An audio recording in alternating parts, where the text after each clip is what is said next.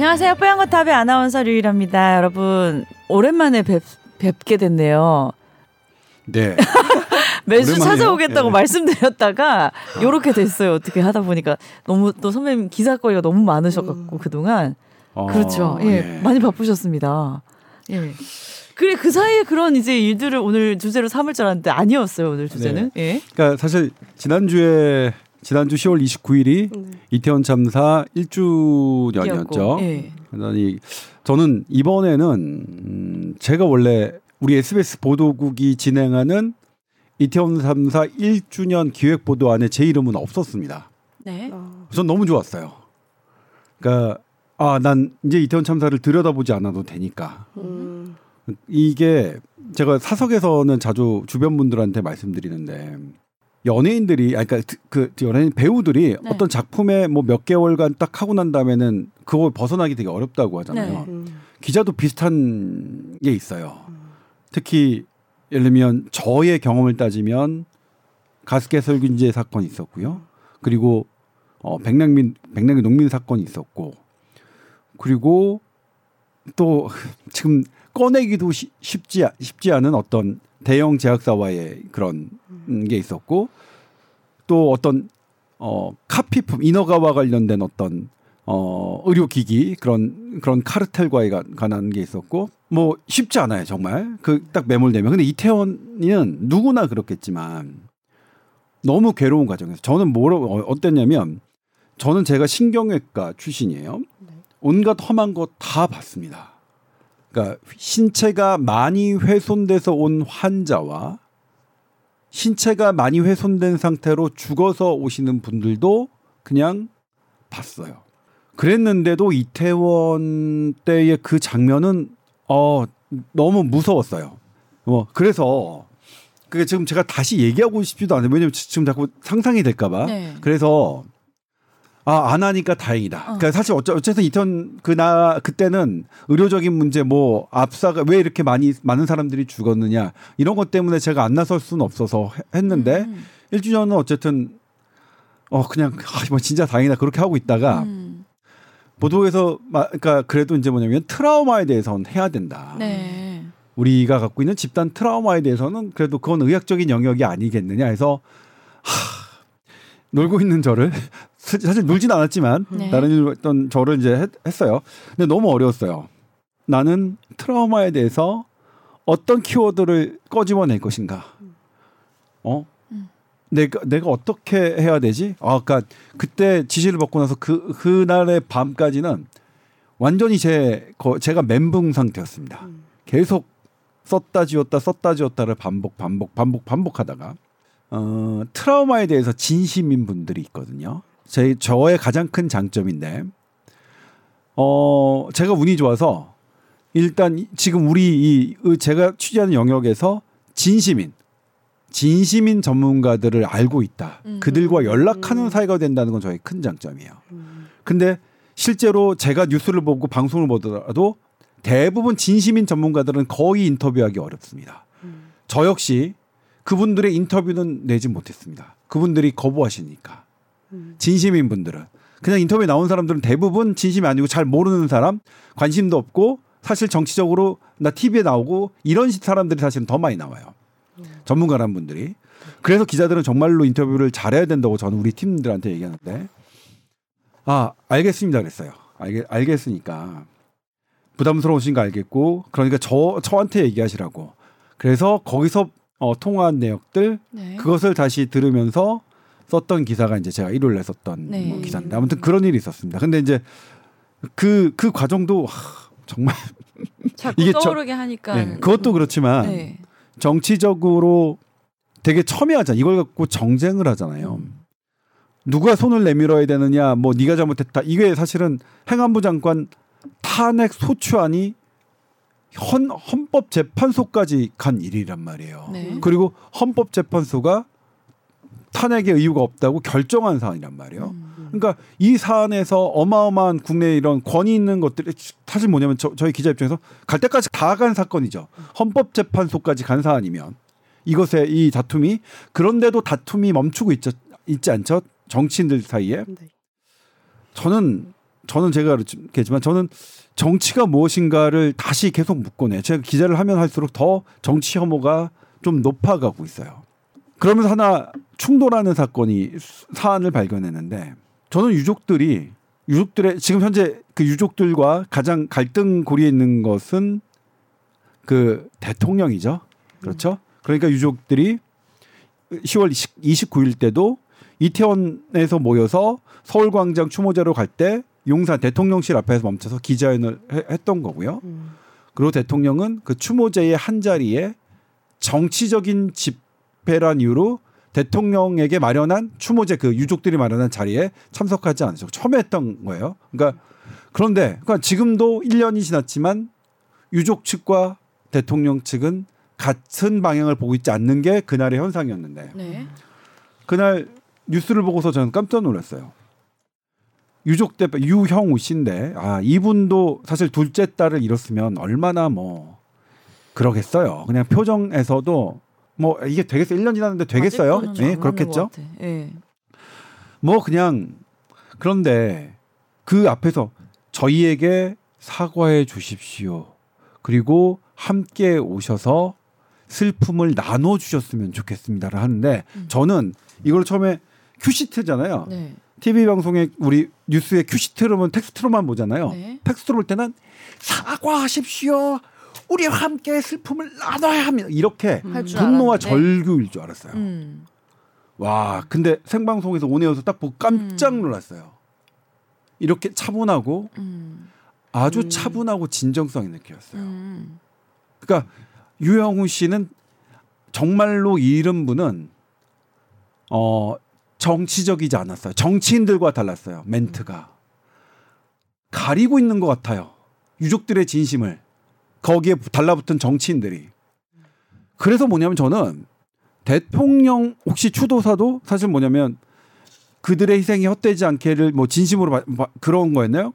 텍스트로 볼 때는 정말 무미건조해서 음. 그래서 유튜브로 음. 그, 그건 우리 저기 안 나온 유튜브로 음. 검색해서 봤더니 거기도 진정성이 느껴져요. 네. 이건 저만 저만의 느낌일지 모르 모르겠지만 그런데 공감해요. 둘이 둘 다 진정성이 느껴져요. 근데 서로 대척하고 있어요. 음. 이건 되게 역설적인 상황인 거죠. 음. 예? 그리고 진정성이 있다면 저는 해결이 가능하다고 봤고요. 음. 그리고 이런 경우에 손을 누가 먼저 내밀어 줘야 되느냐? 저는 정부라고 생각해요. 유족들에게. 음. 어, 자식을 잃은 사람들에게 우리가 손을 내밀어야 된다. 잘잘못 그런 것들은 나중에 미, 미세하게 따지더라도 예를 들면 책임자 처벌 되게 중요한 적이긴 해요. 그런데 2021년 휴스턴 콘서트에서 10명이 쏠림 형사으로 압사 사고를 당했습니다. 음. 그리고 2011년에는 노르웨이 노르웨이 한 섬에서 저기 범인이 폭탄 터트려가 정부 청사에 폭탄 틀어, 터뜨려서 어 8명 사망했고 그다음에 청소년 캠프에 가서 뭐 거의 뭐 그 인간 사냥하듯이 해서 총 77명 죽은 사건이 있었거든요. 노르웨이에 있어서는 2차 대전 이후 가장 큰 참사였습니다. 학생들이 그렇게 68명이나 죽었으니까 관계된 사람들이 우선은 책임자 처벌보다는 일단 사고 수습 사고 수습과 회, 복과 이것을 어떻게 재발 방지책을 만드느냐였습니다. 음. 가장 우선순위는. 근데 우리가 지금 안 되는 게 재발 방지책이죠. 그래서 전 정치인 너무 싫어요. 뭐라고 떠들긴 떠드는데 자기들의 수사에 맞게 물론 우리 지금 우리 그 PD 젊은 20대 PD와 저의 나이는 달라서 그 정치인들이 하는 수사를 받아들이는 게 저와는 감각이 좀 다를 겁니다. 저는 지금 제가 어떤 부모로서는 전혀 어 너무 싫어요. 그렇게 막 정치적인 수사로 어 이용해서 사실 뭐냐면 이용해서 자기는 이 권력 물려내고 지 권력 잡겠다는 거거든요. 그리고 사과를 못 하는 것도 아마 그런 이유겠죠. 정치적 이런 부분이 있을 텐데 저는 어쨌거나 해결이 안 된 데는 정부의 책임이 있습니다. 재발 방지책이 안 나온 것. 재발 방지책이 안 나온 건 왜냐면 정확한 조사가 이루어져야 재발 방지책이 나오겠죠. 음. 정확한 조사가 이루어지지 않았고 그다음에 여기 정확한 조사에 있어서 더 중요한 건 뭐냐면 피해자가 참여하는 겁니다. 피해자가 반드시 참여해야 돼. 피해, 피해자가 그 어떤 원인이고 그리고 어떻게 나아가지는 걸 알아야 그래야 본인들의 트라우마가 회복이 됩니다. 이건 논문 어렵지 않게 찾을 수 있습니다. 세월호 제가 세월호 때도 이거를 보도했는데 음. 세월호 때부터 예- 이미 과거에 뭐 쓰나미, 학교 지진 이런 걸로 그런 참사의 트라우마의 피- 아, 피해자가 직접 사고 원인을 조사하고 음. 해결 방안을 찾는 과정에 참여하는 게 어. 얼마나 나은가는 이미 이미 되어 있습니다. 네. 다시 다시 논문을 찾을 필요도 없어요. 세월호 때 숱하게 찾았거든요, 제가. 음. 그런데 이번에는 또 피해자의 참여가 보장되지 않았죠. 한 번뿐이었다고 해요. 그런 부분 다시 지금 우리가 한다면 손은 누가 내밀어야 되느냐? 유족들이 가장 원하는 분이 내밀어야 돼요. 이 방송을 듣지는 않으시겠지만 유족들이 가장 원하는 건 저는 대통령이라고 봤어요. 음. 그리고 대통령도 그분들의 죽음을 헛되지 않게 하겠다. 정말 뭐라고 했냐면 아, 제가 이 세상에 살면서 가장 큰 슬픔을 가진 날이라고 했어요. 네. 가장 큰 슬픔을 가진 여기 사이에 음. 특유의 대통령의 말버릇이 나오는데 그게 되게 작고 이게 길었어요. 음. 거기서 저는 아 이거 진정성이 있다고 생각했고요. 네. 그리고 원래는 뭐냐면 누가 누가 써줬다면 슬픔을 가진 날 이런 말 안 씁니다. 그렇죠 아나운서 표준어로 잘 안 쓰는 거죠. 음. 누가 써줬다면 슬픔을 가진 날이란 말은 안 안 썼을 말. 음. 오늘은 제 인생에서 가장 슬펐던 날입니다. 지난해 오늘은 그렇게 쓰지 음. 슬픔을 가진 날은 일반적으로 음. 널리 안 쓰는 말이 안 맞는 아, 안, 안, 맞춤법이니까. 맞는 맞춤법이고 음. 본인의 언어 습관이라고 생각해요. 누가 써준 건 아니라고 생각해요. 그냥 말로 나온 말이다. 그렇죠. 음. 그러니까 이 부분은 본인의 해서 했던 어 가장 그러니까 유족이 가장 원하는 대통령 대통령도 내가 보기엔 제가 보기엔 진심이고 이 진심인 두 마음은 있는데 왜 이, 이분들이 서로 자리를 비워두고 음. 서로 딴 곳에 있을까? 음. 저는 이 부분은 이 부분의 첫 시작은 저는 그래서 정부 여야하고 정부 중에서도 유족들이 원하는 분이 대통령이니까 그리고 우리나라는 대통령이 상징하는 게 상당히 크잖아요. 그래서 네. 그런 부분을 했으면 좋겠고 그리고 디테일이 피해자가 참여해서 정확한 진상 조사를 하고 음. 그 다음에 책임자 처벌 같은 경우에 사실 되게 헌법재판소까지 하- 한 마당에 제가 어떻게 커- 이건 못하게 왜냐면 제가 팔로우를 계속했느냐 이 그러니까 이상민 행안부 장관의 이런 이런 것들을 충분히 취재했느냐 그러면 제가 헌법재판소의 결정에 제가 어떤 제 커멘트를 달게 예를 들면 저 가습기 살균제 때는 법원의 판단에 제가 이의를 다는 기사를 썼습니다. 음. 법원이 이런 이런 이로 잘못 판단했다고 음. 음. 어 그렇게 그렇게 썼는데 저는 이 사안은 그 정도의 깊이는 제가 없어요. 음. 근데 그 정도의 깊이가 있는 다른 기사도 제가 찾을 찾기는 어려웠어요. 음. 제가 직접 취재 못해도 하거니요. 그래서 그런 부분은 조금 더 해야겠지만 일단 그 똑같이 똑같이 가장 슬퍼했던 날로 기억되는 그 두 분이 손을 맞잡고 먼저 내미는 건 정부 측이어야 한다는 것.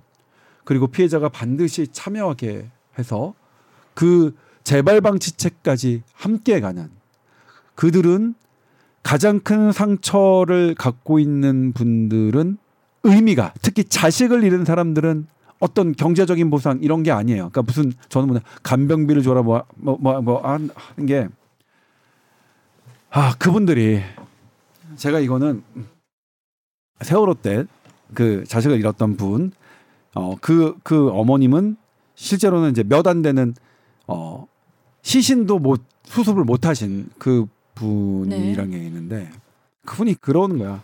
아니, 뭐, 병원 가서 뭐, 트라우마 가서 병원, 정신과 의사 만나서 뭐 약 먹으라고 나보고, 음. 밥도 안 넘어갔는데 약 먹으라고요? 그러니까 이, 이런 트라우마를 의학적으로만 접근하려고 하고 하는 거는 음. 웃기죠. 아니 입장 벗고 생각했는데 뭐 어, 자식 잃었는데 무슨 우울하고 그런데 뭐 약 먹 약 먹으라고요? 약이 넘어가겠어요 그분들한테 의미를 그그 자식이 갖고 가졌던 희생됐던 그 의미 그 의미가 세상에 이 펼쳐 나가는 그게 보여야 그래도 살겠죠 그분들이 내 자식의 죽음이 헛되진 않았구나 아내 자식이 죽은 다음에 그 다음 젊은이들이 이렇게 안전해졌네. 이제 헬로윈 파티 우리 즐길 수 있겠네. 지금 우리 못 즐기잖아요. 한동안 못 즐기겠죠. 다만 우리의 기억이 사라지는 순간, 어 안전 재발 장치가 어- 없는 이런 이 상태에서 재발 방지책 하나도 만들어지지 않은 상태에서 기억이 흐려지면서 즐긴다면 또 그런 사태가 벌어지겠죠. 아무튼 그런 부분들을 생각할 수 있는 뭐, 하, 뭐 여러 생각이 들어, 들었고 그래서 막 참 마음이 아팠던 부분인데 그 부분을 오늘 얘기하려고 하지 않았네. 네. 네. 트라우마 가지고 계신데 괜히 또 들쳤나요? 아니요, 아니요. 뭐 제가 저는 뭐냐면 제가 갖고 있는 트라우마가 뭐가 네, 중요하겠습니까? 그러니까요. 저는 네. 저는 늘 그렇게 생각합니다. 제가 아니요. 그 인터뷰에서 보는 그러니까 올해 그 159명의 가족들이 뭐 어떡하겠어요. 올해 올해 추석을 뭐. 뭐 어느 분은 아 정말 저 거기서 제가 펑펑 울었었는데 어느 것 하나 버리지 않았대요. 음. 유품들을 네. 음. 자식의 손때가 묻어 있는 거. 못 버리죠. 어떻게 해요? 그분들이 버릴 버리게 해드려야 돼요. 버리게. 그러면 딴 거 없어요. 아 우리 우리 아들 우리 딸이 간 다음에 우리 딸과 아들 같은 애들이 더 안전해졌네. 이제는 이런 세상을 이런 걸 만들어 드려야 되는 거죠. 네 여기까지. 네. 자, 그래서 오늘은 이제 또 박아람 PD가 같이 함께 이제 참여를 하기로 했는데요. 오랜만에 또 두 번째 참여죠, 이거. 세 번째입니다. 이 정도면 정상이야. 아예 참여 안 한 거로 생각할 수도 있고. 그렇다고 합니다. 아, 반가워요. 반갑습니다. 네. 자, 오늘은 그 빈대가 주제인데 네. 요즘 많이 늘어났잖아요. 네. 얼마 전에 제가 이제 프로그램 제작사 대표님이 프랑스 파리에 가족들과 여행을 갔다 오셨다는 거예요. 음. 뭐 어땠어요? 재밌었어요? 이렇게 물어봤는데 뭐 너무 좋았는데 날씨가 뭐 오락가락해서 비가 왔다가 뭐 우산을 썼다가 개었다가 이랬다 그렇게 말씀하시길래 아니 프랑스 빈대도요? 이랬어요 제가 나는 의도가 음. 프랑스 빈대도 왜 이거 힘들어요? 막 맞아도 난 좋겠구만 음, 음. 이런 말로 했는데 제작사 대표님이 다행히 빈대는 없었어 이렇게 오. 받아주신 거예요. 그래서 어. 그래 요즘 빈대 얘기가 어, 유럽에도 엄청나게 많이 나오고 우리나라도 그렇고 아니 지금 어, 현재 네. 전 세계에서 가장 핫한 빈대 국가가 바로 프랑스예요. 그러니까 이렇게 대화가 흘러가더라고요. 어, 예. 그래서 오늘 또 이슈가 하필 이제 빈대 얘기를 하게 돼서 참 흥미롭습니다. 음. 예. 우리나라는 원래 빈대 뭐 제가 자라 나는 가정 중에서는 그렇게 막 출몰한 기억이 잘 없는데 요즘 많이 늘어났어요? 일단 어 요즘 많이 늘어났느냐? 음. 음, 그러니까 빈대는 빈대는 1mm에서 한 7mm 정도 되는 곤충이죠. 이렇게 이렇게 보면. 음, 네. 근데 본 적 없어요, 그죠? 네, 그게 적 관한. 속담이 있더라고요. 빈대떡은 아니더라고요. 그렇고 빈대떡에 어원했더니 빈대는 그 빈대는 아니고 아. 빈대떡의 어원은 아직도 세 가지 정도로 추, 뭐 이런 추정하더라고요. 얘기 뭐 그러니까 아닐까? 중국의 무슨 음. 이 비슷한 이런 거에 뭐 뭐 뭐 중국 발음으로 넘어왔다는 것. 아. 그 오. 설이 가장 유력하고 그다음에 그게 뭐 가난할 빈에 무슨 뭐 뭐더라 뭐 이렇게 해가지고 하는데 아무튼 아. 이 빈대하고 상관없고 네. 빈대 잡다가 초가 삼간을 태운다. 음, 들어봤어요. 아 이건 진짜 음. 저는 그때도 빈대가 뭔지 몰랐어요. 음. 근데 아 빈대 잡다가 초가 삼간을 태운다는 말은 과학적이에요. 음. 초가 삼간을 태워야만 빈대를 다 잡을 수 있어요. 잡기가 오. 어렵구나. 와 그런 거예요. 어. 진짜 다 빈대를 잡으려면 속담들은 다 있는 얘기잖아요. 빈대를 네. 잡으려면 초가 삼간을 태우지 않고는 빈대를 잡을 수 없다는 얘기예요. 와. 그다음에 빈대 붓다 있잖아요. 네. 아, 빈대 붓다는 흔히 쓰는 말인데 표준어로 등록돼 있지는 않대요. 네. 아. 빈대 붓다는 건 뭐냐면 음. 이 빈대 특징이 어 숨어 있다가 음. 숨어 있다가 밤에만 나와서 피 빨고 다시 도망가요. 음. 얍삽하는 거야. 빈대 부는 거야, 딱 그러니까. 음. 아, 그러니까 우리가 빈대 붓다는 어떤 사람인지 알잖아. 음. 음, 어떤 사람이 빈대 붓다. 완전 그냥 붙어가지고 음. 이 사람이 이렇게 좋은 이렇게 음. 쏙쏙 이렇게 빼먹는 쏙쏙 거. 그렇지 쏙쏙 빼먹는 그렇지. 그 유일 아나운서와 제 저 중에 음흠. 둘 중에 누가 더 빈대 붓는 거에 가까워요? 네? 1번이야, 2번이야. 3번으로 하겠습니다. 3번? 한 번이 뭔데요? 유일아가 압도적으로 듣다. 3번이 1번 유일아, 2번 조동찬, 3번은 유일아 압도적인데요. 시작부터 공격 들어오신다 이거죠? 그러니까 이 빈대 붓다도 그 빈대인 거야. 음. 그리고 빈대의 습성을 우리 조상님들이 음. 정확하게 아셔서 음. 어, 자식 왔다가 지편할 때 우리 작을 때 지편할 때쪽 빨아놓고 딱 음. 갑지도 않고 간 놈이야. 음. 음. 그러니까 빈대 붓다. 와, 아, 속담은 과학이다. 음. 근데 이제 빈대는 근데 대신에 이놈이 음. 그 질병은 매개하지 않아. 예를 들면 모기는 음. 뇌염도하고 그렇죠. 말라리아도 하잖아요. 음. 근데 이놈은 안 해. 전염병을 옮기는 게 없어요. 어, 그러니까 옮길만도 한데 피 빨아먹으니까 음, 나- 음. 유일아 씨피 빨아먹고 내 피를 빨아먹으면 내가 감염병이 그렇죠. 걸릴 위험이 높을 만도 하잖아요. 뭐 근데 작다고 안 그런 그런 거. 아니잖아요, 그죠? 그렇죠. 그러니까 얘가 아마 그 안에서 피를 흡혈한 다음에 음. 그 안에서 아마 바이러스나 세균들이 자체적으로 죽겠죠. 오. 하면서 그러니까 음. 흡입하고 그거 그것들이 안 남겠죠. 음. 모기나 이런 그 질병 매개 곤충들은 음. 그런 걸 못 하는 거겠고. 네. 그러니까 그건 좀 다행이에요.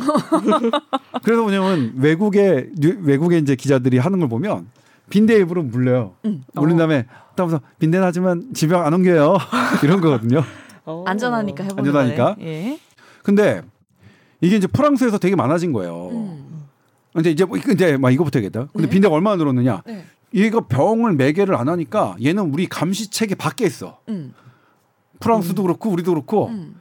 얘는 아무도 이렇게 보고를 안 받아도 에, 뭐 빈대 뭐 음. 질병 안 옮기는데 이거야. 그러니까 지금 딱히 냅뒀더니 아, 우리가 안 써. 우리가 얼마나 빈대가 늘었는지 몰라. 아. 보고받는 체계가 없어. 어머 어머. 우리는 빈대 보고 체계가 없어요. 음. 그래서 프랑스도 빈대 보고 체계가 없어요. 네. 아. 그러니까 프랑스도 사람들이 다 빈대가 있고 막 방역 업체들은 바쁜데 정부는 몰라? 몰라. 어이 통계가 뭐야? 안돼 통계 안 있어. 돼. 네. 그렇다고 빈대 보고 체계 만들어?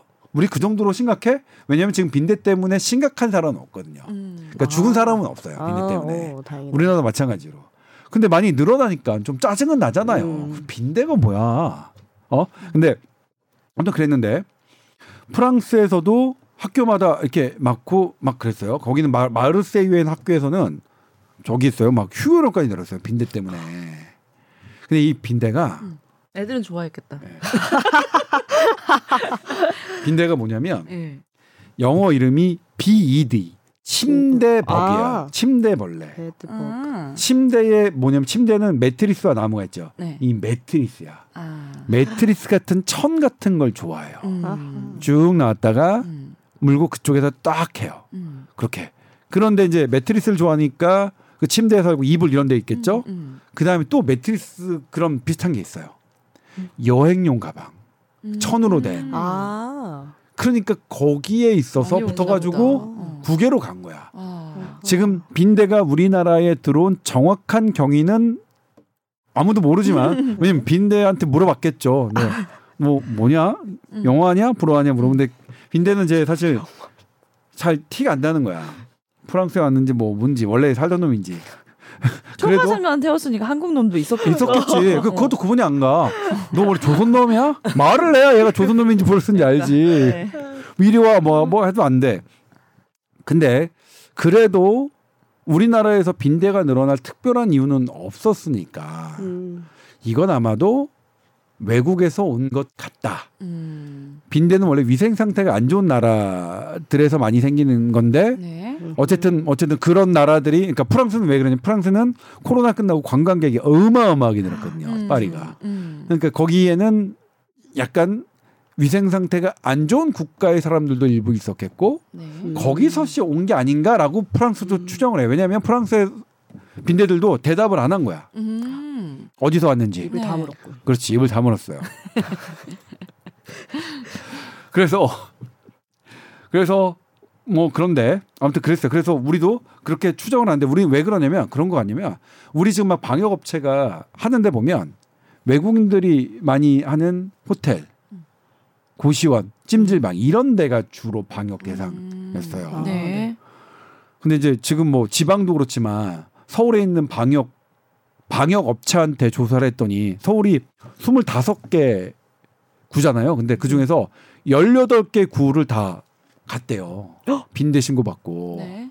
그리고 빈대 그 하시는 분의 말을 들었더니 작년 그러니까 빈대는 뭐 없어졌다. 그 어, 아니요. 빈대가 없어진 적 없어요. 빈대가 아. 빈대는 보통은 있긴 있었다고 하더라고요. 있긴 있었고 네. 방역 업체분들은 작년에도 했었고 재작년에도 했었대요. 어. 빈대 용 방역 그러니까 무슨 저도 뭐냐 1970년대 이후로 박멸한 것으로 알려졌다 이런 기사 나왔잖아요. 네. 근데 빈대 그 방역 업체 분한테 물어보니까 아니래요. 작년에도 했고 했는데 근데 문제는 작년에는 그냥 일주일에 한 번, 뭐 열흘에 한번 정도 음. 음. 요청이 왔대요. 그 주문이 들어왔는데 지금은 하루에 두세 번 주문이 온대. 두세 건. 엄청 늘 엄청 는 거죠. 그죠? 늘- 좀이 아니라 어, 많이 늘었네. 많이 늘었죠. 많이 늘었죠. 좀 취소. 네. 네. 그렇다고 합니다. 네. 음. 근데 이제 방역하기 어려워요, 근데 왜 왜? 초과 집을 태워야 3만원 태워야죠.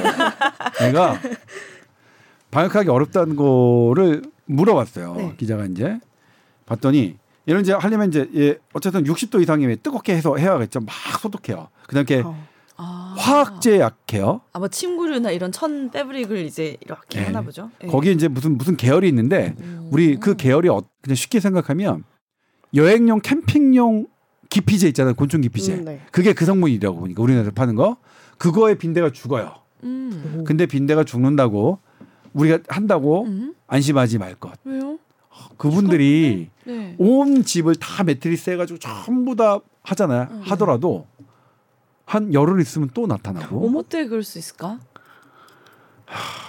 날파리 빈대가. 같다 되게. 예, 빈대가. 그러니까 빈대가 막 이렇게 펼치는 만 이럴 때는 잘 되는 사람은 분명히 이유가 있는 거예요. 그냥 괜히 운 좋아서 잘 되는 사람은 없어. 돈을 많이 벌었던 어떤 사람이 이유가 있어요. 사기친 게 아니면, 그러니까 사기를 쳐서 돈 많이 버는 사람도 있어요. 그건 잘 된 건 아니죠. 어쨌든 사기친 거 이유. 그렇지 않고 사기를 치는 것 아닌 걸로 돈을 많이 버는 사람들은 분명히 있어. 노하우가 있는 거예요. 음. 많이 생존하는 것 빈대가 이유가 있는 거야. 생존력이 강한 거지. 개체 수가 많다는 거냐. 빈대 그게 빈대로선 최대 장점이겠죠. 음. 잘안 죽고 잘 숨고 음. 꼼꼼 숨, 숨고 이런 이런 것들. 음. 그러니까 세 번 정도 방역 업체 같은 경우에는 보통 세 번 정도 해야 다시 안 나타나는 것 같다고 얘기해요. 음. 어렵다는 거죠. 그러니까 쉽지 않은 거죠. 그러니까 지금 지금으로서는 뭐 한다면 우리가 이거 기피제 이렇게 뿌리고 뭐 이런 것도 있겠지만 제가 봐서는 이건 방역업체 부르는 수밖에 없겠죠. 빈대가 나타난다면 그리고 빈대가 감염병 매개는 안 하지만 근데 빈 빈대 물린 사람을 보면 네. 끔찍해요. 일단 이제 두드러기처럼 뭐가 빨갛게 나요. 음. 딱 보면 엄청 글, 가려울 것 같아요. 음. 빈대 물린 사람들 엄청 가렵대요. 그러니까. 근데 질병관리청이 제 그 보도 자료에서 제시한 사진을 보니까 온 몸이 이게 이렇게 잔뜩 이게 물려 있어 그랬고 저는 뭐야 이건 피부병이지 이게 빈대 물린 거야 장난해? 그랬더니 모기는 물려봤자 한 세네 마리 음. 우리는 한 세네 마리 정도 보잖아요. 근데 음. 대여섯 마리 정도가 이제 공격을 한다면 빈대는 음. 30에서 50마리 정도가 한꺼번에 공격을 아, 합니다. 징그러. 그리고 한 마리가 최대 몇번 문화? 90번까지 물려. 아. 그러니까 그 사진 이해가 되는 거야. 그러면 어. 물린 자국이네. 이게 번진 자국이 아니라. 어 그러면 그러니까 그래서 이제 아, 뭐냐면 가렵겠다 정말. 예. 그 빈대 물린 분들의 그 인터뷰 인터뷰 되게 재밌던데 예. 여기도 있어요. 지방에 사시는 분들은 자기 이름 얘기하고 네. 얼굴 내놓고 인터뷰를 하시고 예. 서울에 사시는 분들은 얼굴 가리고 가명 쓰시고 하더라고요. 어. 그 차이가 사실 그래서 약간 지방에 지방 병원 갈 때 제가 인터뷰가 훨씬 쉽거든. 서울 병원 아. 너무 어려워요. 서울에 있는 데는 음. 그런 것 그러니까 어떤 어떤 차이가 있을까? 아무튼 그래서 되게 저는 특히 군포에 사시는 분의 인터뷰가 좋았는데 이제 그분은 그 캐리어 있잖아. 자기는 억울하다는 거예요. 음. 우리 집은 절대 빈대 나올 집이 아니고 깔끔하게 했는데 음. 근데 제가 외국 여행 가 갔다 캐리어가 있는데 아마 여기서 옮긴 것 같다 음. 말씀하시더라고요. 근데 국제적인 이동은 캐리어라고 생각을 해요 전문가들도. 네. 아무튼 그렇게 물리신 분들은 너무 가렵다. 그리고 어느 정도냐 잠을 못 잘 정도로 가렵다고. 어, 고통스럽게. 그러니까 안 물리는 게 좋겠죠. 음. 그리고 빈대는 20도 이상 정도의 기온이 되면 네. 아무것도 안 먹어도 120일 정도를 산대요. 우와. 그러니까 이게 대단한 생명체다. 대단한 생명체죠. 네 달 사는 거. 와. 우리는 얼마나 버티나? 일주일 버티나? 아, 인간. 아니죠. 사람 컨디션에 따라 다르겠지만 그럼 아 그렇지 않아요. 물물 물 없이. 물 없이 일주일 버티기는 어려울 걸요. 음. 그래서 아무튼 이 빈대가 네. 대한민국에 상륙했고 어, 그렇다. 그렇다면 이제 비, 이 빈대가 왜 프랑스, 왜 우리나라 이런 데서 이렇게 갑자기 더 올라오게 됐느냐? 네. 이거의 근본 원인은 뭘까? 음. 빈대는 방금 제가 힌트를 드렸는데 음. 20도씨 이상에서 온도만 따뜻해지면 120일까지 산다고 했죠. 음. 그러니까 답이 나왔네요. 예. 이 더워진 환경과 관계가 있을 거라고 보는 거죠. 음. 그러니까 지구의 온난화가 저는 제가 빈대까지 취재할 줄은 몰랐어요. 음. 참 제가 벼락을 아, 왜? 빈대 무시하지 마요, 지금. 대단한 녀석들인데. 그러니까 그런 부분들 그런 부분들이 조금 원인이지 않을까? 예, 네. 보고 있어요. 음. 예. 그다음에 이제 움켜 그러니까 웅크렸던 코로나 때 음. 확 관광객이 많아진 것들 지구인들의 활발한 움직임도 하나의 원인이겠지만 그럼에도 더 근본적인 건 지구의 온난화 아니겠는가 이렇게 생각을 하, 해서 그 부분은 하, 그러면 뭐 그거 빈대는 오히려 그런 거일 수 있어요. 예전에는 예전에 1950년대 그러니까 1차 세전, 2차 세계 대전 할 때 잠수함은 지금처럼 완- 뭐 그때도 좋은 거겠지만 지금처럼 산소의 분압이 실시간으로 나타나는 게 없었어요. 그래서 뭘 갖다 놨냐면 토끼를 갖다 놨습니다. 음. 어. 토끼는 산소가 부족할 때 사람보다 훨씬 더 기절하거든요. 빨리. 음. 어. 그래서 그 선장이 잠수함 선장이 쭉 뭐 잠수를 하다가 토끼가 쓰러지면 바로 올립니다. 그러니까 토끼는 어떤 사람의 재난을 미리 알려주는 그런 그런 역할을 하는 거죠. 음. 그럼 빈대도 그런 역할의 어떤 온난화 온난화로 인한 지구 재앙에 대한 어떤 미리 알려주는 그런 그런 거의 하나일 수도 있겠다는 생각이 좀 음. 들었어요. 무서운데요, 그렇게 빈대. 해석하면? 아니 근데 저는 저희가 옛날에 온난화 논란 논란 많았잖아요. 네. 이거 진짜 아니다 음, 뭐다 음. 그랬는데 그게 그냥 아예 완, 제 눈으로 직관적으로 확인한 게 음. 어, 제가 그 몽블랑의 어떤 빙하를 보는 데가 있어요. 그 이름 까먹었다. 그 샤몬이라는 지역에서 네. 기차를 타고 한정원에 올라가면 음. 빙하 탐사 볼 수 있는 데가 있어요. 음. 근데 거기를 가면 깜짝 놀란 게 음. 1989년도의 빙하의 음, 높이, 수위. 음. 1950년, 음. 70년, 그렇지. 80년, 2000년 이렇게. 아 온난화 맞다. 맞아요. 빙하 어마어마하게 녹고 있고 그다음에 최근 들어서 더 녹고 있- 더 빨리 녹고 있어. 음. 아, 어, 저는 온난화지. 요즘도 느끼는 게 지금 11월 11월이잖아요. 예. 너무 더워. 오늘 24도까지. 이거 얇은 거 입었어. 근데 저 어릴 때 기억이 추석 때 분명히 저희 아빠 고향이 안동이셔서 경북이어가지고 더 산간 지역에서 추, 추웠던 건 있었던 것 같은데 그래도 정말 패딩 같은 거 잠바 입고 갔었어요. 네, 그랬죠. 근데 요즘은 추석 무조건 여름이잖아요. 맞아요. 그 계절이 제 기억이 정확하거든요. 이거 틀린 기억이 아닌데 온난화 맞는 것 같아요. 네. 그러니까 뭐 너무나 많이 알려진 이런 뭐 탄소 배출 문제 이런 게 있- 음. 있겠지만 아니 그러니까 제가 어떤 이유가 있겠지는 제가 이제 사실 머릿속에 점프하면 음. 점프된 상태로 말을 안 하, 말을 안 했다는 것을 까먹고 네. 머릿속에 점프된 걸 바로 얘기하면 다른 사람들은 이해를 못하는 그런 경우가 좀 잦아요. 아 제가. 저는 다 음. 이해하죠. 저희 머리 뭐 비슷하잖아요. 아, 저는 그러니까 이게 이거 뭐냐면 이것도 사실은 어 약간 ADHD의 증세이긴 해요. 성인형. 어. 그러니까 저는 뭐 성인이 아니고 어쨌든 뭐 주의력 결핍, 과잉 행동 장애 뭐 이런 이런 캐릭 캐이긴 해요. 네. 그다음에 죄송하다는. 그러니까 제가 그 말씀 이걸 해결 못하는 여, 여러 이유가 있겠죠. 온난화가 음. 진짜 이렇게 눈에 보이고 음. 완전히 빈대도 나타나고 빈대만 나타나나요? 지금 뭐. 뭐 송충이, 이상 나방, 나방 음. 이런 것들도 과거에는 우리가 볼 수 없었던 이런 그러니까 온난화를 알리는 이런 이상 생물들이 확 증가하고 있고 어 수면 높, 높아지고 있고 그리고 동해에 사시는 분들 있잖아요. 음. 이 파, 파도가 깎여 나가서 모래사장이 깎여 나가는 거 음. 동해 저는 그때 그 인터뷰 보면서 그래서 할머니가 인터뷰를 하시는데 제가 50년 살면서 이런 건 처음 봐요 그랬어요. 음. 그러니까 동해에 사시는 분이 50년 동안 사- 넘게 사시면서 처음 보는 이- 여러 이상 증세들이 나타나고 있는데 근데 그렇잖아요. 우리 뭐 그런 거 있잖아요. 뭐 어떤 결정적인 재난 앞에서는 뭐 300, 뭐 300 몇 가지인가에 뭐 뭐가 있고 뭐가 있고 그런 거잖아요. 그런 그런 수백 가지의 그런 위험 신호가 나온 다음에는 대형 참사거든요. 그 다음에는 음. 그래서 이 문제는 온난화는 더는 미룰 수 없는 그래서 우리가 좀 더 좀 해야 되는 톡 까놓고 얘기하면 저랑 유일아 씨랑은 뭐, 뭐 그거 되겠어요. 아니 실천하는 게 그러니까 별 문제 되겠어요. 그냥 그러다가 하겠죠. 아. 사실은 근데 아라니 너 세대와 너 밑에 세대들은 이한 거야. 그러니까 네, 나 얘네들을. 얘네들을 위해서 20살까지. 얘네들을 위해서 사실 그러니까 우리의 자식들을 위해서 생각해야 될 문제인데 참 이 어른들이 자기 자식은 이뻐하면서 세상의 자식들은 잘 안 이뻐하는 것 같아요. 이뻐해 주세요.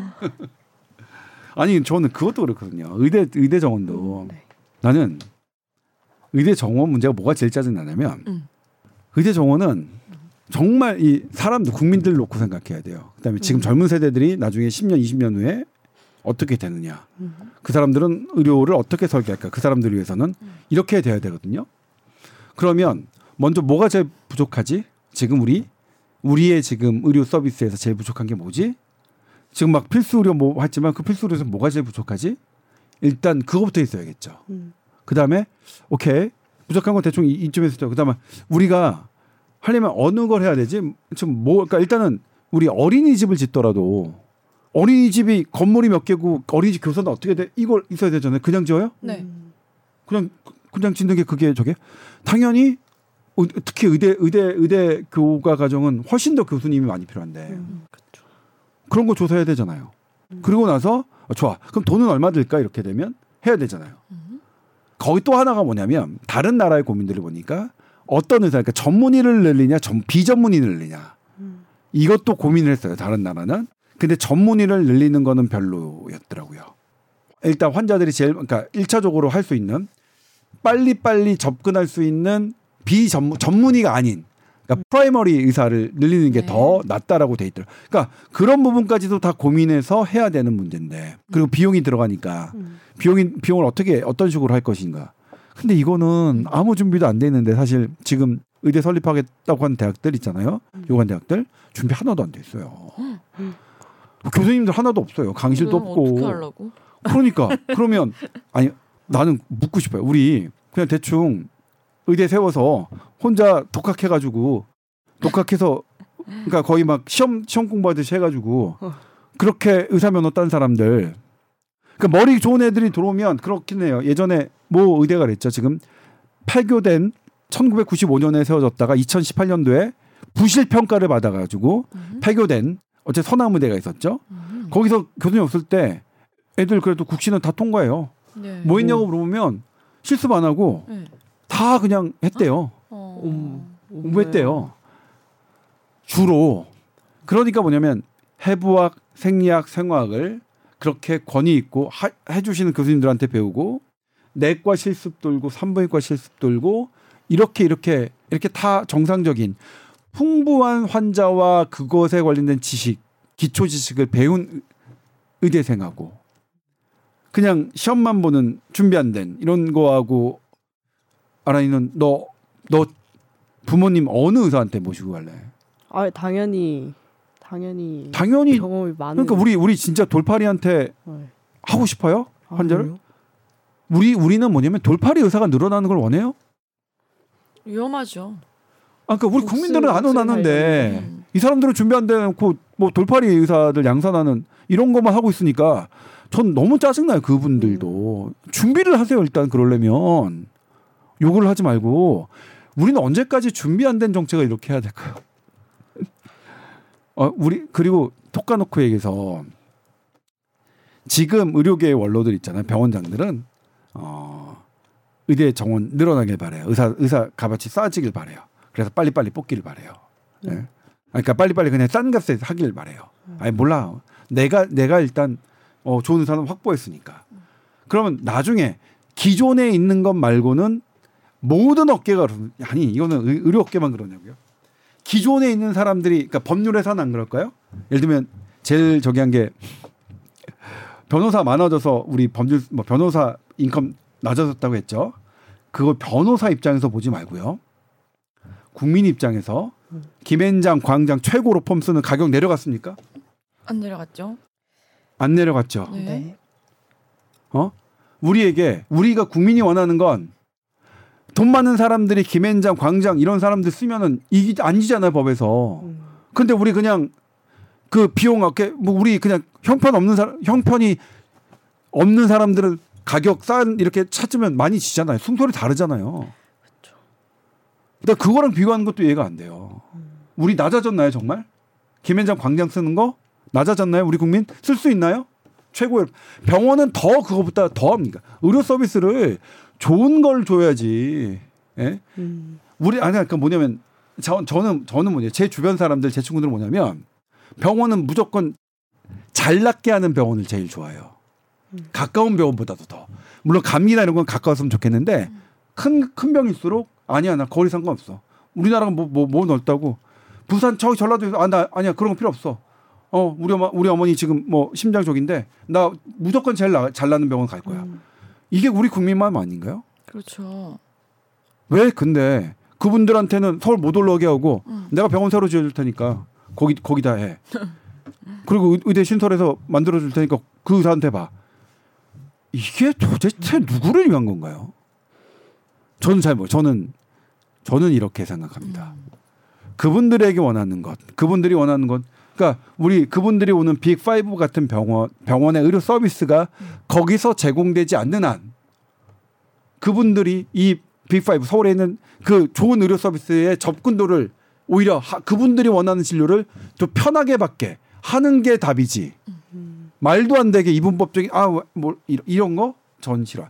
완전히 공급자적. 그러니까 저는 뭐냐면 이 의대 증원 필수 의료에서 국민이 빠졌어요. 국민이. 음. 국민이 뭐, 뭐 국민이 원하는 국민이 좋은 서비스를 받, 받도록 해야 되는데 저는 그런 점에서 이렇게 하는데 뭐하다 이런 얘기까지 나왔지? 탄소 배출. 아 탄소 배출. 그러니까 이것도 사실 사람들만 생각한다면, 그러니까 저는 그거래요. 아 이분 우리 동 우리 우리 어르신들 자기 자식들은 진짜 예뻐하는데 음. 다른 다른 사람 우리 세상에 한 대한민국의 자식들은 아예 관심이 없구나. 오로지 자기 임기 내뭐 뭐의 성과에 천착하는 사람들이구나. 아우 별로예요. 그래서 그러니까 우리 3대 4대 후손까지 다른 사람들의 후손까지 생각하기 위해서 이제 환경을 지금부터 잘 지키자. 음. 아니 근데 저는 뭐냐면 이거는 저는 개인적으로 저는 이거 이 지구 온난화에 대한 전문가는 아니고요. 다만 제가 지구 온난화에 대한 감염병의 변화, 질병의 트렌드 변화는 제가 지금 음. 계속 공부하고 있고 음, 언제 제가 시간이 되면. 취재를 어, 취재를 할 겁니다. 어, 네. 쭉할 건데 네. 어 이거 너무 촉박하다는 느낌이 받아요. 음. 아 이거 내 저도 자식 있잖아요. 어, 이거 내 자식이 나이대로 내내가 됐을 때 바로 음, 이거 대형 대형 참사가 나면 어떡하지? 음, 전 약간 그런 그런 정도의 조급함은 있어요. 네. 좀더 빨리 좀 더 과감한 온난화 정책 이런 게 있었으면 저는 그건 전 개인적인 그 생각은 그렇고요. 사실 저는 그게 개개인이 할 수 있는 역할은 아 너무 미미해서 효과가 없을 것 같다는 생각이 들어서. 아니, 저는 뭐냐면 제가 이제 항상 헷갈리는 게 뭐냐면 네. 재활용 쓰레기를 해요. 네. 이거를 씻어요. 트리오를 해가지고 막 해요. 음. 깨끗하게. 그리고 막 그 그러니까 나도 그 얘기를 하고 싶어. 그 빨간 거 막 이렇게 묻으면 훨씬 더 걸려요. 그럼 내가 이렇게 트리오 속 이렇게 물을 많이 쓰는 게 환경에 도움이 되는 건지 아니면 얘를 그냥 갈기가 찢어서 그냥 쓰레기통에. 쓰레기통에 버리는 게 음. 친환경인지를 모르겠어요. 그리고 우리나라는 난 재활용이- 알려줬으면 좋겠어. 재활용이 다 재활용되지도 않잖아요 맞아요. 지금. 그리고 미국 같은데 가보세요. 막 버리고 있어요. 우리만 아니, 이러고. 제가 있고. 그거를 미국의 미국의 샌프란시스코에 음. 과학 과학 무슨 뮤지엄이가 있어요. 음. 거기 가서 재활용되는 건 플라스틱이나 비, 대부분 없고 대 저기야 제일 많이 돼 있는 게 알루미늄, 철, 금속이에요. 음. 음. 그래서 대부분 거기는 그걸로 바꾸는. 심지어 어떠냐면 우리 우리 그거 있잖아요. 나, 나 그거 그- 너무 짜증 났는데 섣부른 환경 뭐 저기가 종이컵 쓰지 말고 플라스틱 음. 뭐죠 머그 아니, 아니, 무슨 컵? 보험 보험병? 예 텀블러? 보온병이 텀블러 텀블러. 야 연신 아, 나온다. 사람 마호병 안 한 게 어디야? 아, 나는 나는 마호병이라고 얘기했어. 좀 약간 비슷하게 생겼어요. 어. 거기다. 텀블러 텀블러. 아 근데 나는 마호병이 나오려고 했는데 마호병은 아닌데 꾹 다물었는데 아줌마 아저씨랑 같이 방송하니라 고생이 많다 네가. 그랬는데 그걸 더 많이 만들고 에코백도 더 많이 만들잖아요. 그래서 일회용 백이 안 말라 뭐냐면 거기서 이미 네. 플라스틱 그 텀블러는 도움이 안 된다. 전부 다 알루미늄을 바꾸고 있었어요. 근데 우리는 아직도 그때 마음은 알겠는데 화친환경 하라는 거 잘못되니까 잘못된 지식을 전해주잖아요. 음. 그건 정말 환경하시는 분들이 제대로 된 정보를 좀 줬으니까 그러니까 제가 그래서 이런 것부터 연구해 주셨으면 좋겠어요. 나 진짜로 그거 하는 게 좋. 아니면 아예 싹 그런 거를. 음. 없, 없고 옛날처럼 짜장면 하면 그릇 찾아가지고 다시 오는 거 옛날 다 그랬거든요. 음. 그러니까 무슨 석탄 공장. 뭐 전기 전차 이런 거는 효과 있으니 그런 정책적인 거는 효과 있을 것 같은데 이 개개인이 하는 게 과연 효과가 있나? 그다음에 전기차 있어가지고. 같은 경우도 비율을 네. 훨- 훨씬 늘려야죠. 네. 만약 그렇다면. 그게 정말로 우리가 배출한 게 그다음에 저는 또 했던 게 오토바이의 탄소 배출량이 되게 많다고 들었거든요. 음. 그럼 언제까지 그렇게 할 거냐? 음. 오토바이도 그러면 지원 그러니까 예를 들면 배달하시는 그러니까 유흥을 중심으로 타시는 분들이야 우리가 보, 정부가 보조할 수 없겠지만 음. 아니 생업으로 오토바이를 타시는 분들이 온난화를 가중화시킨다 그럼 그 그걸 도와드려야죠 우리가 그러면 세금 세금으로 그런 거 탄소 배출 없는 친환경 오토바이로 다 배달하시는 생업에 종사하시는 분들은 유용한 사람들은 아예 크게 그냥 저기 하고 그런 것들을 좀 더 해줬으면 좋겠고 특히 내가 일상생활에서 어떻게 하는 게 친환경인지 좀 제대로 음. 제대로 했으면 좋겠어요. 제대로. 그러게요. 예?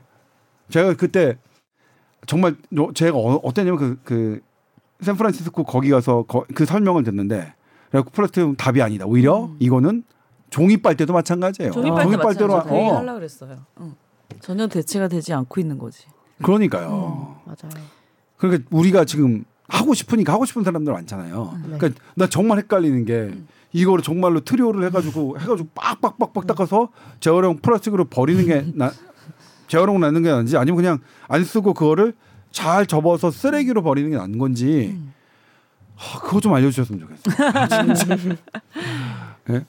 예를 들면 우리가 만약 줄여야 될 게 우리 목표치가 얻으면 우리 국민들이 전기차 비율이 얼마나 돼야 되고 음. 오토바이 비율이 뭐 저기는 얼마나 돼야 되고 어 그러면 어 뭐 그렇게 돼야 아 우리 근데 현재 위치는 어떻게 된다 그러면 야야야 안 되겠다 이제 우리 너도 나도 전기차로 다 바꿔 뭐 하고 이런 이런 게 생길 거 아니에요. 음. 그러니까 그런 그렇죠. 지구 온난화를 하기 위한 실질적인 우리 개개인의 대책 이런 것들이 잘 좀 우리 그런 거 있잖아요. 코로나 저기 하면 우리 마스크 써야 된다. 음. 손 씻어야 된다. 음. 근데 열나고 제, 재채기 나면 집에 있어야 된다. 이런 것처럼 말이죠. 음. 좋네요. 어, 어, 저희가 한 2주간 방송을 쉬었다가 했는데 주제는 빈대로 잡아놓고 2주간 못했던 얘기 다, 다 했던 것 같아요 오늘. 오늘 박아람 PD 함께 하셨는데 어떠셨나요? 아, 네. 저야 뭐 항상 함께 하는 게 너무 즐겁기 때문에 음. 또 유용한 정보들 많이 얻어. 아니야 지금 내가 네? 바가람 피, 아 제가 오늘 잘못했는데 오늘은 이제 제가 오랜만에 하니까 이게 뭐 이렇게 할 얘기가 많았네. 그러니까 네. 얘기를 많이 듣고 싶었는데 네. 예를 들면 근데 들을까 말까 고민했던 부분이 있어요. 음. 어. 이태원 참사에 대해서 일주기에 대해서 아, 어떻게 네. 생각하나 당신의 음. 평가는 음. 근데 왜냐면 좀 너무 무거운 짐을 주는 것 같아서 아까 사실 살짝 어, 망설였는데 음. 지구 지금이라도 온난화 할 하자. 수 있잖아. 자, 지구 왜냐면, 온난화. 왜냐면 지금 조금 덜 심각해졌으니까 음. 음, 어떻게 봐요? 뭐 중... 지구 이태원? 참사에 이태원 참사 1, 주년 지금 우리 사회 어떻게 아. 봐요? 저는 일단 저랑 어떻게 보면 나이대가 비슷하신 분들이 많잖아요. 그러니까 제 뭐 지인들 중에서도 그 자리에 있었다는 사람들도 있고 그러다 보니까 뭔가 그게 더 진짜 피부로 와닿았었단 말이죠. 그 당시에. 그래가지고 아 근데 이번에 기자님 얘기를 들으면서 진짜 1년이 지났는데 그거에 관련돼서 어떤 정책이나 이런 게 나온 게 정말 없구나. 그냥 진짜 사람들끼리 스스로 조심해야 되는 거밖에 없구나. 지금까지 할 수 있는 게 그런 생각이 많이 들었던 것 같아요. 음. 음. 안타깝네요. 위라 아나운서도 엄마로서 엄마로서는 좀 나 처녀 행세하고 다니는데 아 그게 엄마 아니 근데 학부형으로서 진짜 이제 왜 그런 기사들 보잖아요. 부모들이 이제 그 슬픔을 1년간 감당해 내면서 어떻게 좋은 쪽으로 회복하려고 노력하시겠지만 그게 당연히 너무 안 되고 시간이 갈수록 더 힘들어질 거라는 저는 상상이 되는데 그런 와중에도 딸 이름으로 기부하시는 부모님도 계셨고 네, 뭐 그렇죠. 어, 좋은 마음으로 웃으면서 인터뷰하시는 분들도 계셨고 너무 대단하신 분들이 많으셨는데 그 아픔을 저희가 조금이라도 함께 나눌 수 있었으면 좋겠고 뭐 자기 이제 자식들의 죽음이 너무 억울하고 분통하고 시간이 갈수록 너무나도 막 힘든 쪽으로 이제 가지 않도록 저희가 함께 좀 더 시간이 지났다고 잊혀지면 안 되겠죠. 함께 더 들여다보면서 아픔을 나눠서 좀 잘 회복을 하실 수 있었으면 좋겠습니다. 음. 네. 자, 지구온난화. 어떠 아니 그러니까 난 궁금하단 말이야. 20대 당신들이 지구 온난화에 대해서 어느 정도로 생각하고 있는지. 초등학교 때부터 계속 지구 온난화가 정말 심각하다. 이거 음. 우리부터 막 어? 행동을 하나씩 하나씩 이렇게 고쳐 나가야 된다. 이 얘기를 계속 이렇게 듣다 보니까 음. 아 근데 저는 나를 제 삶에서 잘 그런 걸 챙기고 있다고 생각을 하면서 살았는데 네. 근데 어 이게 갈수록 더 심해지고 있잖아요. 그 진짜 어떤 가이드라인이 없는 것 같아요. 저 맨날 막 종이 빨 때도 지구 온난화를 좀 그게 도움이 되고자 만든 건데 그게 더 분해가 안 된다는 이런 얘기도 나오고 있고 진짜 확실한 게 뭐가 없잖아요. 그래서 네, 참그 참담합니다. 사실 이것 때문에 제가 이제 하나 뭐 연구회를 하고 있는데, 그러니까 과학적이지 않는 그런 보도 그런 것들이 더 혼란을 주는 거예요. 맞아요. 저도 사실 그랬고, 그러니까 예를 들면 예전에 어떤 성분이 되게 해롭다고 해서 그게 없는 게 친환경으로 됐어요. 음흠.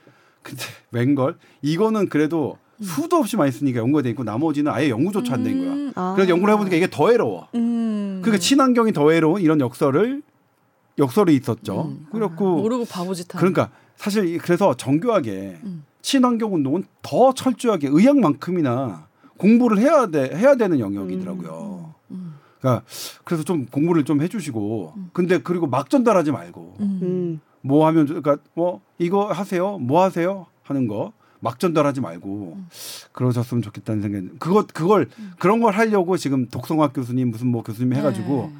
지금 하고 있어요. 근데 잘 안 돼요. 잘 안 돼. 왜냐면 네. 왜 이, 이게 그런 거 뭐 잘 하자고 하는 게 무슨 돈 대, 돈이 될 여지가 없잖아요. 무슨 음. 어떤 돈이 되는 것도 어떤 제품을 개발하고 뭘 하고 이런데 이제 투자자가 오는 거지 기업들이 관심 있는 거지 음. 이건 뭐 하, 근데 필요한 일인데 아무튼 그래요. 네. 제가 그런 일도 하고 있다는 거 돈 안 되지만 아주 지루하고 힘들지만 음. 이 세상에 선배님이 없으면 안 될 것 같은 아니요. 느낌인데. 근데 제가 저기지만 그런 자리 자리마다 제가 안 나가도 아무 일 없이 그냥 정상적으로 다들 실천하고 싶은 마음은 굴뚝 같은데 네. 정확하게 좀 제대로 도움이 될 수 있게 네, 실천할 수 있는 방법을 좀 다 같이 한번. 생각해 보면 예. 좋겠습니다. 네. 자, SBS 보이스 뉴스 골뱅이 gmail.com으로 궁금한 것도 많이 보내주세요. 다음 주에는 꼭 다시 또 만나요. 네, 감사합니다. 고맙습니다. 감사합니다.